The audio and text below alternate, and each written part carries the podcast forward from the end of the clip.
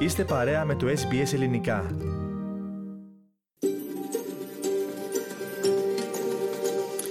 Ραδιοφωνία SBS, ελληνικό πρόγραμμα φίλες και φίλοι. Στο μικρόφωνο μαζί σας είναι ο Θέμης Καλός με την επιμέλεια και παρουσίαση της εκπομπής. Συνδεόμαστε τώρα τηλεφωνικά με την πόλη της Βρισβάνης για την τακτική ανταπόκρισή μας από εκεί με τον συνεργάτη μας, τον Λεωνίδα Ναούμη. Λεωνίδα, καλησπέρα. Ευχαριστούμε που είσαι μαζί μας.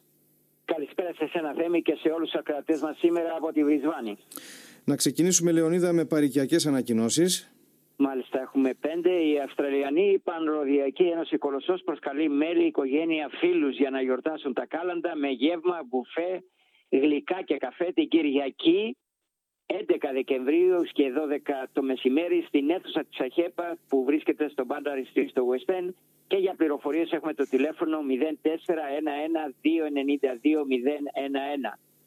Η ελληνική Ορθόδοξη Κοινότητα Άγιος Γιώργος της πόλης μας κάθε χρόνο έτσι και φέτος διοργανώνει το Χριστουγεννιάτικο πάρτι της με δείπνο για τους εθελοντές και τα εργαζόμενα σε αυτή μέλη της την ερχόμενη Τρίτη 11 Δεκεμβρίου και ώρα 7 μετά μεσημβρία στο Ελληνικό Κοινοτικό Κέντρο και για πληροφορίες έχουμε τον αριθμό 3249 1000. Η ελληνική επίσης κυπριακή κοινότητα της πολιτείας μας διοργανώνει χριστιογεννιάτικο γεύμα στο Κυπριακό Κέντρο για τα μέλη και τους φίλους της την Κυριακή 11 Δεκεμβρίου και ώρα 12.30 δώρα για μικρά παιδιά από τον Άγιο Βασίλη, παραδοσιακή χωρί από την Κυπριακή Νεολαία και για πληροφορίες έχουμε τον αριθμό 0412 524 116. Η κριτική αδερφότητα της πολιτείας μας διοργανώνει Χριστουγεννιάτικο πνίκνικ την Κυριακή 11 Δεκεμβρίου και ώρα 11 το, το πρωί στο Holland Park Sport Club δώρα από τον Άγιο Βασίλη και εκεί για μικρά παιδιά. Και για πληροφορίες στον αριθμό 0421 650 Τέλος, η φιλόκτοχος αδελφότητα της ελληνικής ορθόδοξης κοινότητας Άγιος Γιώργιος της πόλης μας και το ελληνικό γυροκομείο της πόλης μας διοργανώνουν χριστουγεννιάτικο γεύμα στο χώρο του ελληνικού γυροκομείου την Κυριακή 11 Δεκεμβρίου και ώρα 11 προμεσημβρίας γιορτάζοντας επίσης τη μνήμη του Αγίου Νικολάου εκεί και για περισσότερες πληροφορίες έχουμε τον αριθμό 3844 6063. Αρκετή, αρκετά μεγάλη λοιπόν η παρικιακή δραστηριότητα Λεωνίδα. Προλαβαίνουμε να μας πεις και ένα θέμα ευρύτερου ενδιαφέροντος.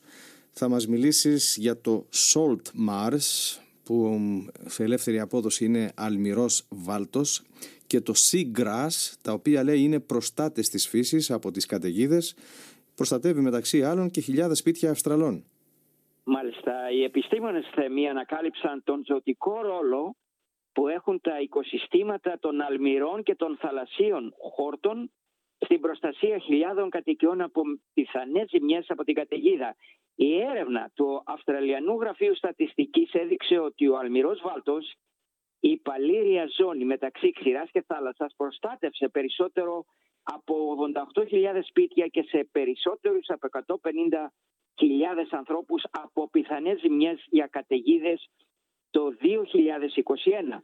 Η έρευνα ήταν μέρος του έργου Εθνικού Οκεανικού Λογαριασμού που εξέτασε τις αλλαγές στα οικοσυστήματα των ωκεανών και την έκταση του αλμυρού βάλτου και της παλήριας σε όλες τις πολιτείες και τα εδάφη. Διαπίστωσε μάλιστα ότι το 2021 το 45% της, των αλμυρών οικοσυστημάτων της Αυστραλίας βρίσκονται στην πολιτεία μας μαζί με το 31% των οικοσυστημάτων του θαλασσίου γρασιδιού της χώρας.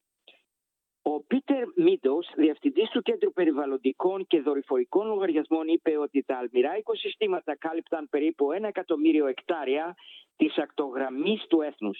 Αυτές οι αλμυρές βάτες έχουν ως αποτέλεσμα την απόσβεση των κυμάτων από τις καταιγίδες, αλλά και ως προστατευτικό από τις καταιγίδες ανέφερε. Μπορείς να το σκεφτείς αυτό σαν ένα αερόσακο για την ακτογραμμή. Ανέφερε ότι οι αλικές συνέβαλαν επίσης στο κλείδωμα του άνθρακα. Βρήκαμε ότι ο αλμυρός βάλτος δεσμεύει περίπου 275 εκατομμύρια τόνους άνθρακα κάθε χρόνο και απορροφά 10 εκατομμύρια κάθε χρόνο. Το φυσικό οικοσύστημα προσέφερε πολλά ωφέλη, ανέφερε.